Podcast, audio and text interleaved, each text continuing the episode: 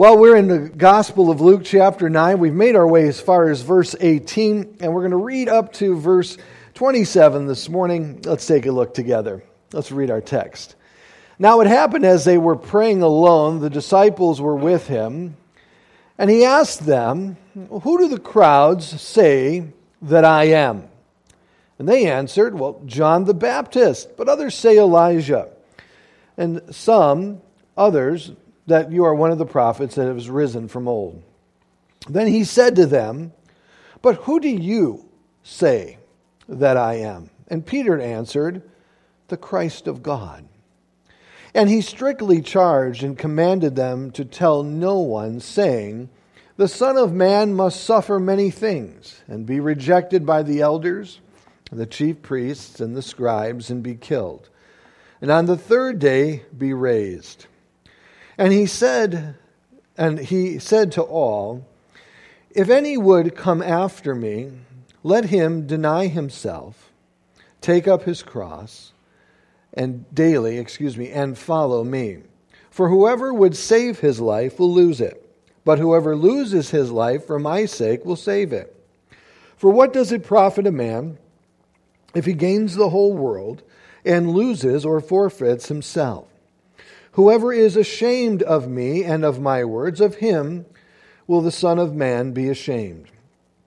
And when he comes in his glory and the glory of the Father and of the holy angels, but I tell you the truth, truly, that there are some standing here who will not taste death until they see the kingdom of God. We've actually made it to the point of a climax within the account of Luke as Luke is writing to a man named Theophilus, he is now concluding the true identity and revealing that to his reader of the person of Jesus Christ all the speculation and all of the wonder of who the true identity of Jesus uh, was and is has been uh, perplexing and confusing to the people watching and witnessing his ministry throughout the land.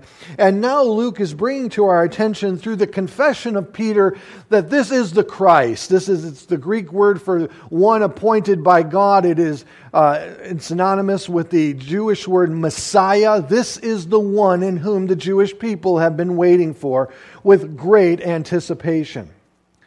And this morning, I want to look at the first three verses of our text with you because I believe that Jesus poses a question to them that each and every individual who ever lives on the face of this earth is going to have to wrestle with at one time or another within their own personal life. And that is, who do you say that I am? Each and every individual is going to have to conclude who they believe Jesus actually is. And we begin here in verse 18 as Jesus is praying, seeking the Father, and with the disciples about him. The disciples had just returned from a trip throughout the region of Galilee, specifically around the city of Capernaum. They've gone out two by two as Jesus had instructed them. They returned tired and weary from their journeying, and yet they were met with a group of people that required their attention. And of course, this group of people is where the stage had been set for the miracle of the feeding of the 5,000. It appears now that those people have departed. Matthew tells us that they have now made their way as far as Caesarea Philippi, which is at the mouth of the Jordan River. Uh, this is where the Jordan River begins. And so they've made their way, so there has been some time, and now Jesus is praying, and he appears to be with his disciples. Jesus, when he prayed, he often prayed by himself, but in the hearing of the disciples. And as they were talking and, and speaking with one another, Jesus prompts them with the question Who do people, the crowd specifically, say that I am? Obviously, he's asking the question based upon their interaction with the region of Galilee and the people of the, that were fed during the feeding of the 5,000. Who do people, the crowd, say that I am? And they begin to list a, a number of possibilities that the crowd had concluded. The list is very similar, in fact, it's identical to the list that Herod gave concerning the understanding of the identity of Jesus. Who are you? Well, you are John the Baptist resurrected, for we know that Herod had John the Baptist executed at this time. And many believe that Jesus was John the Baptist resurrected. But some believe that he was the fulfillment of Malachi 4 5, that he was the one that Malachi had prophesied would come before the arrival of the Messiah, that is Elijah, the prophet. And then others believe that he was possibly just one of many of the Old Testament prophets who possibly had now risen again to come back in their time. In each case, though, when you come to the original time that Luke records this perplexity to us in Luke 9 7 through um, 9, we find that Herod was perplexed by this, confused by this. He didn't know what to believe or who to believe concerning the identity of Jesus Christ.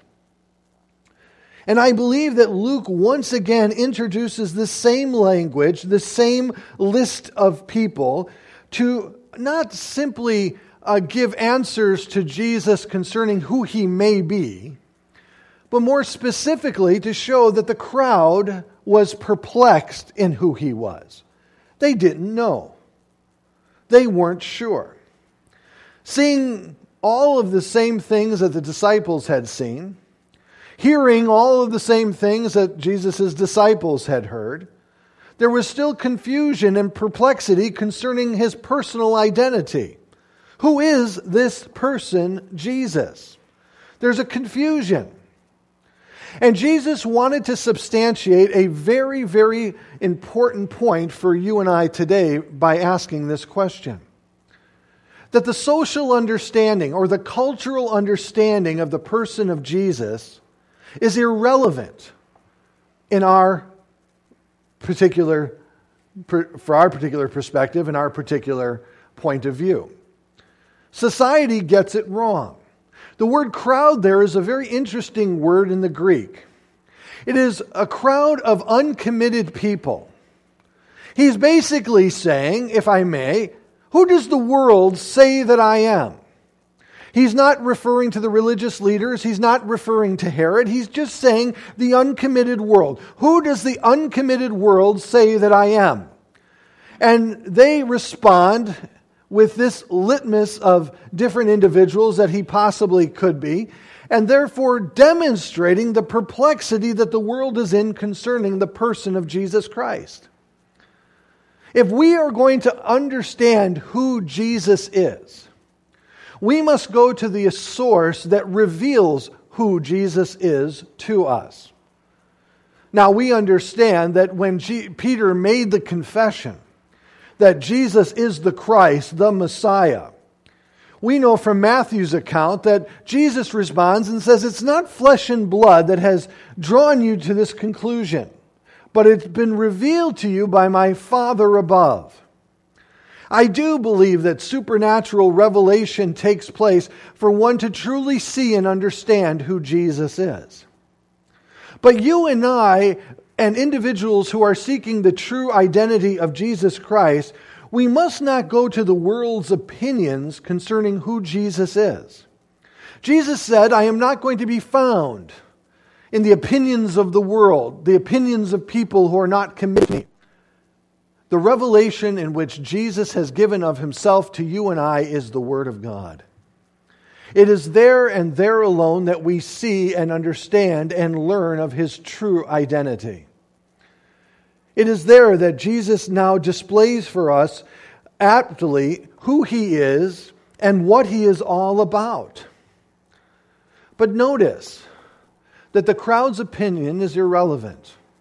For each and every person is going to have to decide for themselves who Jesus is. And this question is the most important question that you will ever be asked in this lifetime. What you are going to do with Jesus, I don't want to put too fine of a point on it, but your entire eternity rests upon it. Jesus knew that unless his disciples truly understood who he was and is, they would never follow him accordingly. They would never allow Jesus to occupy the, the prominent position of authority in their life. If Jesus is exactly who he said he is,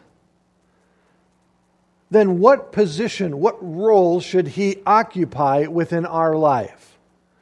Let us take, for example, that he is a king.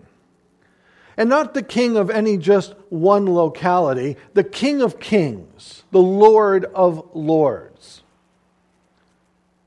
Just that in and of itself shows me and demonstrates to me that the only proper place for Jesus to reside is in a place of prominence and authority within my life. Today, unfortunately, for many different reasons, we in America have marketed Jesus as a mere supplement to our everyday life that He is there to help us in our times of need, when we don't feel right, when things are going wrong. You know, it, it, we interact with Him like He was a Flintstone vitamin. that's what my doctoral thesis is going to be Jesus, our Flintstone vitamin. We take him off the shelf when we need him because we're not feeling the way we think we should. We take him as a supplement, but in actuality, we do not revolve around Jesus, but Jesus revolves around us. And yet, the Bible is replete with contradictions to that statement. Jesus doesn't live for me, I live for Jesus. And this is very unpopular to consider because self sacrifice is now going to have to be involved, self denial is going to have to be involved. It's no longer all about me, but more, more appropriately, it would be as Jesus said, Not my will be done, but your will be done. And this brings us to the point now, folks, where we need to ask what role does Jesus play in my personal life? Who do you say that I am? And then once you realize the identity of Jesus, you therefore need to conform to what he desires for your life. And I'll demonstrate that that was a New Testament perspective after the ascension of Jesus Christ in the book of Acts. Today, when we talk about Jesus, you may be you may feel that well anyone who discusses jesus must be referring to and uh, discussing the same jesus that i believe in that can't be farther from the truth Today, we have so many different opinions of who Jesus is that are offered to us by secular scholarship. We have uh, uh, secular opinions that uh, amongst the laity. We have uh, individuals from other faiths and religions trying to tell us who and what Jesus was and is, etc. There are thousands of different Jesuses out there. There's only one true Jesus that is capable of saving, and that's the one found in the Scriptures. And I think it's important for you and I to know that when he is asking the question to his disciples, Who do you say that I am? That he was asking them to now identify who he truly is. And Peter identifies him rightly. You are the Son of God, it says in Matthew. You are the Christ of God, the anointed one. However, though, we find that their understanding of Jesus was still limited at this point.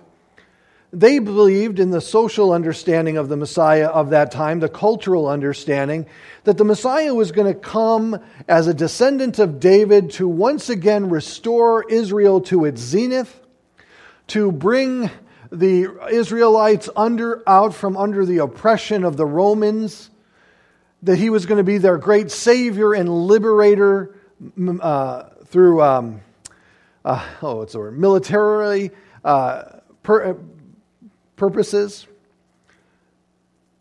And so they were still waiting for him to set up his kingdom. And we see the arguments throughout the gospel. We even have, this is one of my favorite portions of scriptures, when the disciples call in the big guns upon Jesus to allow them to sit in places of prominence within his kingdom. They weren't getting their way, so they called in the big guns. They called in their mom. Mom, Jesus won't let us sit on his right hand and on his left. Will you talk to him for us, please? And she actually goes to him. Now, I don't know about you, but that has to be one of the greatest things in the Bible. Mom comes to their defense. You know, I can just see Jesus. You guys are the ones that are going to carry on the mission after I ascend back into heaven, and you have to have your mommy come to me? Wow. But I love the, how real the Bible is.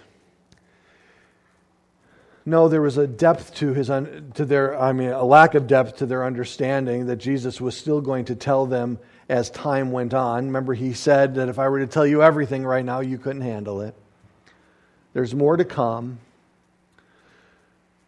But today if we look in our world and if I were to go to the source of all information, Google, and I were to di- type in, Who is Jesus?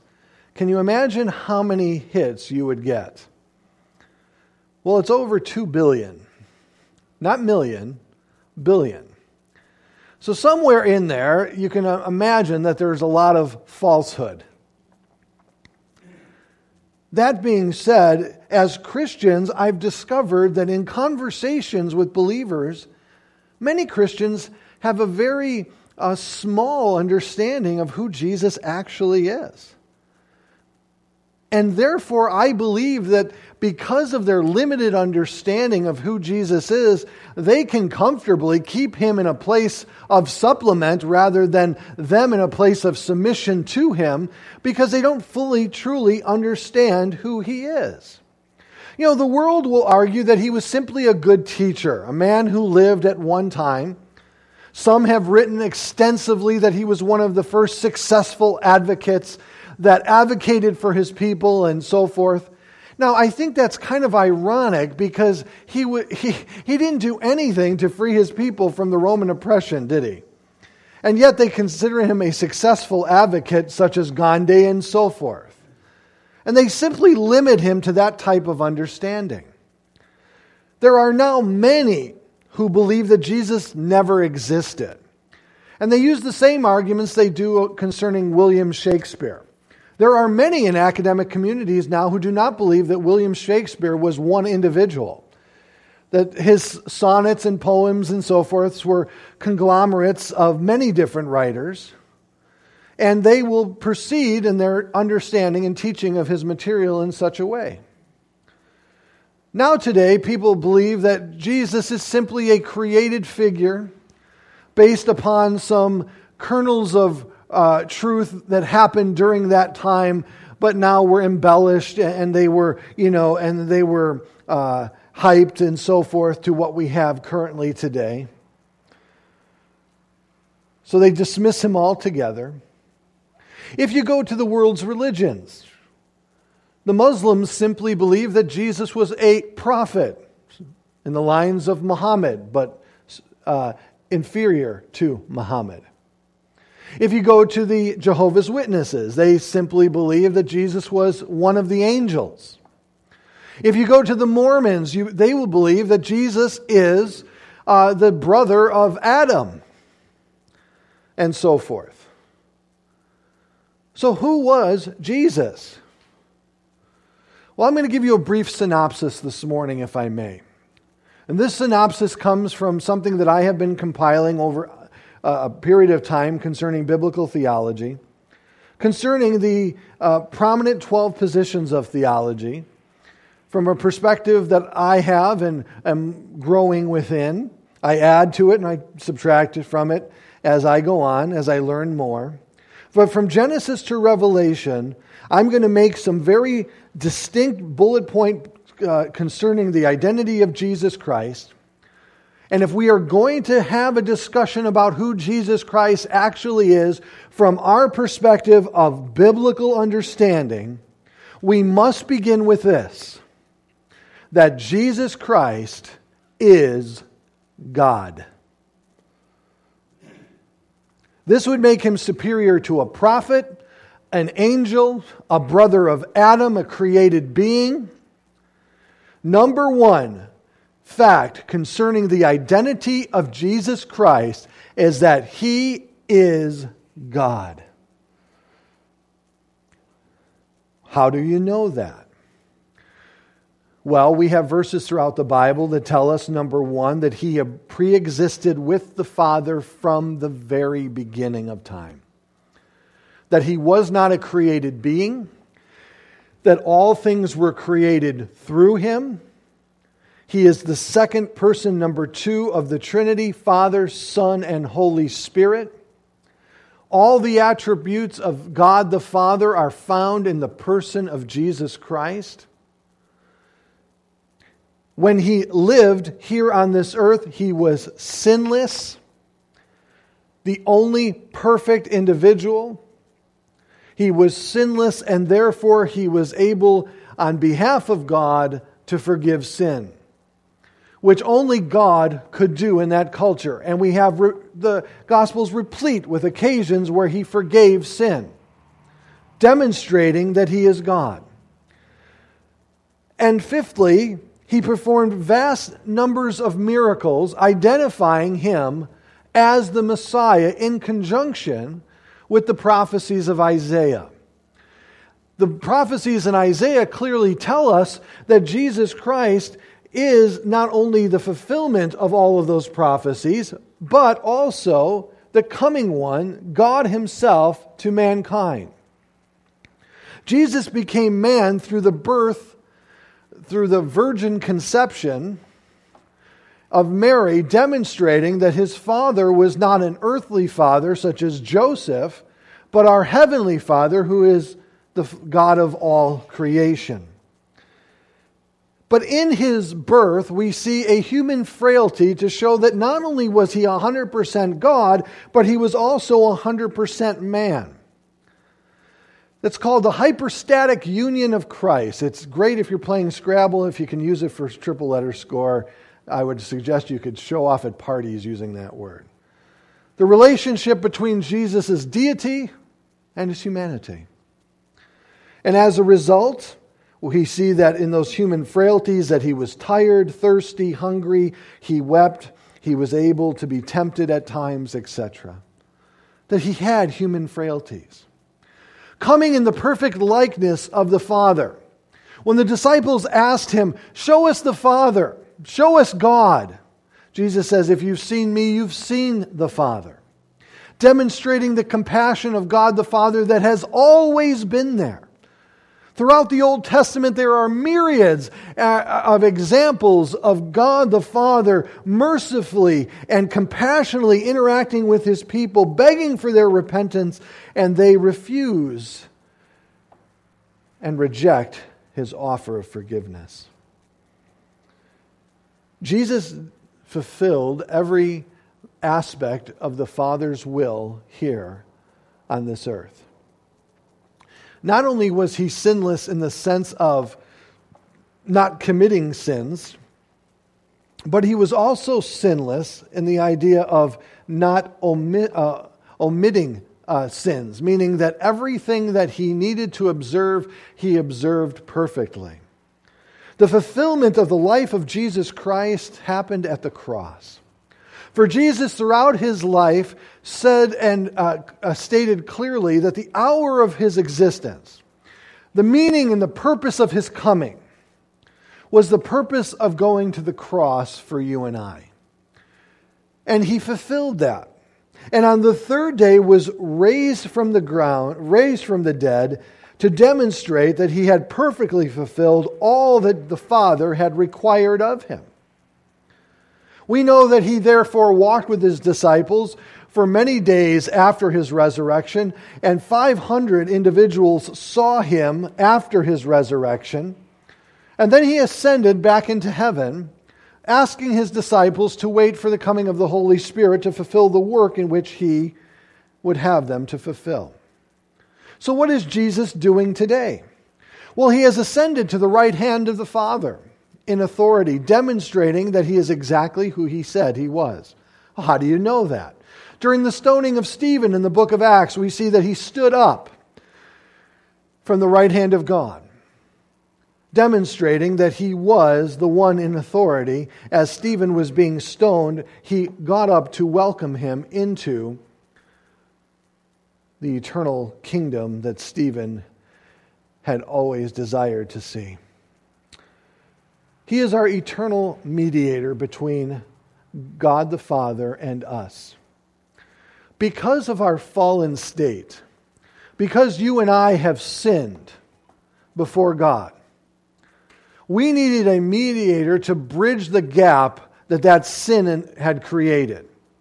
Jesus Christ became the only mediator between man and God.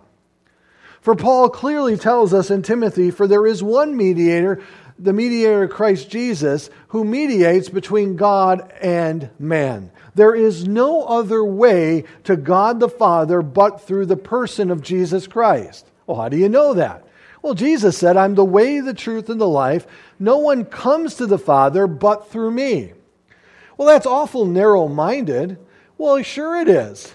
It's narrow minded because only one person could ever claim that, and that is Christ Himself, because He was God Himself. He is mediating on our behalf, He is our propitiation before the Father. Many Christians don't realize that when the word propitiation is used in conjunction with the word advocate in the book of 1 John, what is happening is that, believe it or not, the Bible shows us that Satan is accusing us before the Father of our failures and of our sin. Meaning that if he himself, that is Satan, had been cast out of heaven due to the fact of his pride, which we believe the Bible clearly teaches, the question therefore becomes what right do we have as sinners to stand before a holy God and to be in his presence? And so Satan will accuse us, the great accuser of the brethren. And he will continuously be rattling our faults and failures before God the Father.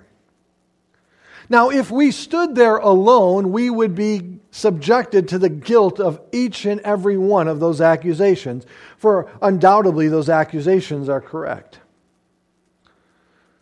However, though, in John's mind, he saw Jesus as our propitiation, as our advocate. So picture it this way, if you will that as we stand before God, the Father, and Satan is just accusing us of everything that we have ever done, even after becoming a Christian. Because we still sin, don't we? Even though we hate it and we wish we didn't, we still are not perfected yet. That'll happen when we see the Lord. And when we are with Him for all eternity, that perfection will be obtained. As Paul says, we will be glorified. But right now, we're all works in progress, aren't we? Some of us may be farther along than others. Some of us, we're real works in progress. God's uh, chipping away a little bit at a time.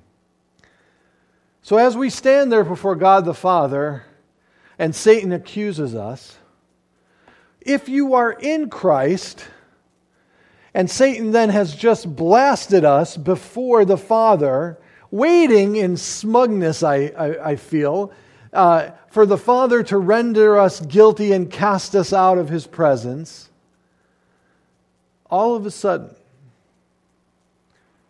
as we hang our head in shame and guilt, before the Father, we feel this gentle hand upon our shoulder. And as we look, we see that it's nail scarred.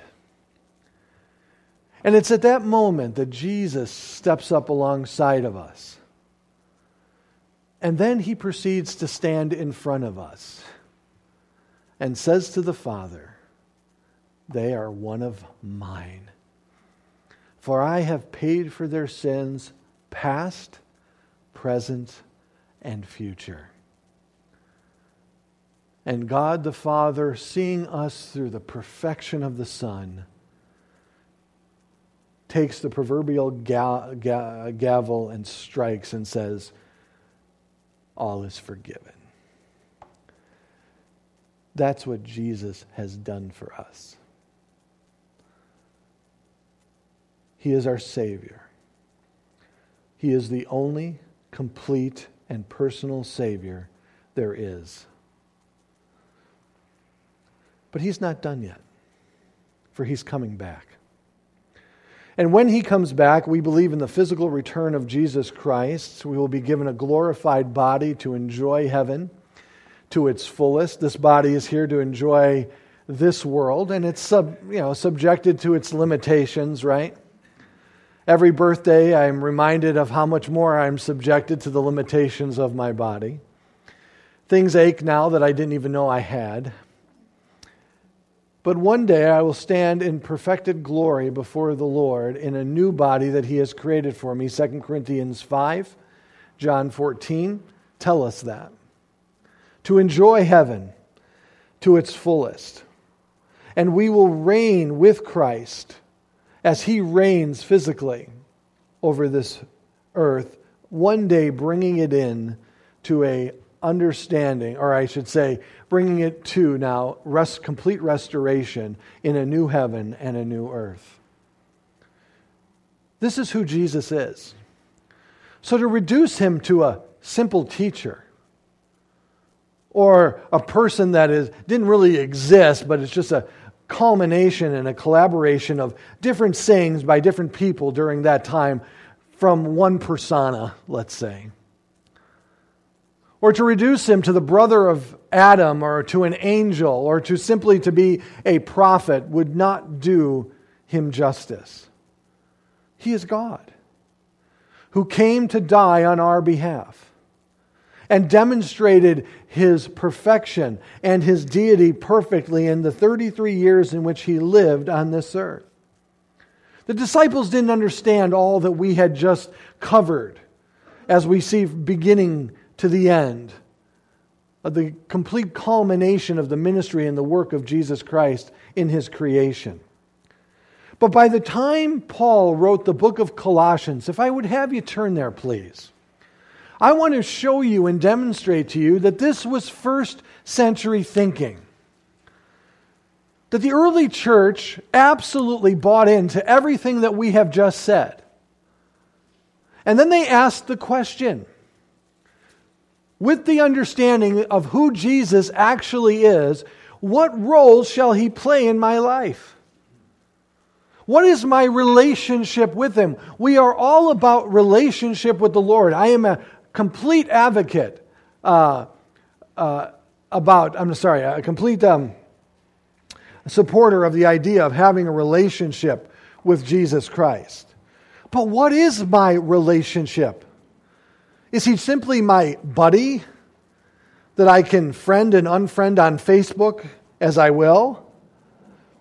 Is he simply a good angel on this shoulder you know, telling me what I need to hear in con- contrast to what Satan wants me to hear on this side. I believe that we often reduce him to these things. But notice the first century church, Paul the Apostle, writing concerning Jesus and who he is, our relationship with him. Let us begin in verse 15 of chapter 1 of the book of Colossians. Notice with me here, as we read these words together, how Paul viewed him, and then the relationship that he believed was essential to have with him. Verse 15 For he is the image of the invisible God, the firstborn over all creation. For by him all things were created in heaven and on earth, visible and invisible, whether thrones or dominions or rulers or authorities. all things were created through him and for him. And he is before all things. And in him all things hold are held together. And he is the head of the body, the church. And he is the beginning, the firstborn from the dead, that, uh, that in everything he might be preeminent. For in him all the fullness of God was pleased to dwell, and through him to reconcile to himself all things, whether on earth or in heaven, making peace by the blood of his cross. And you, who were once alienated and hostile in mind, doing evil deeds, he has now reconciled in his body of flesh by his death in order to present you holy and blameless and above reproach before Him. If indeed you continue in the faith, stable and steadfast, not shifting from the hope of the gospel that you have heard, which has been proclaimed in all creation under heaven, of which I, Paul, became a minister. Paul is saying everything that we have just talked about that Jesus Christ is the perfect image of the invisible God, that is God the Father. And by him all things that were created that were created, visible and invisible, thrones and dominions and rulers and all authority. Everything was created through him, and notice the next portion, for him. And he is before all things, and in him all things hold together meaning that he is currently holding everything together until he decides to let it go. And he is the head of the body, the church. He is the beginning, the firstborn from the dead. He was the first to rise and then not to die again. That in everything he might have preeminence. And that's what I want you to notice.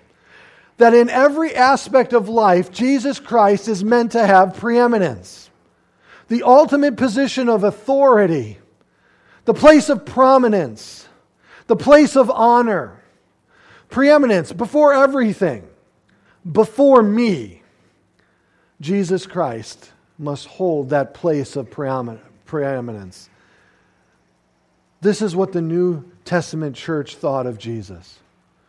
Who are we to reduce him in any way, shape, or form? If we are truly going to be followers of Jesus Christ, we must understand who He is. Because it's only when we fully understand who He is in our relationship with Him that we will be willing to do what Jesus says next. That if you decide to follow me, then you must deny yourself, take up your cross, and follow after me. And we're not going to do that unless we truly know who Jesus is. So the question I leave you with this morning is that who do you say that He is.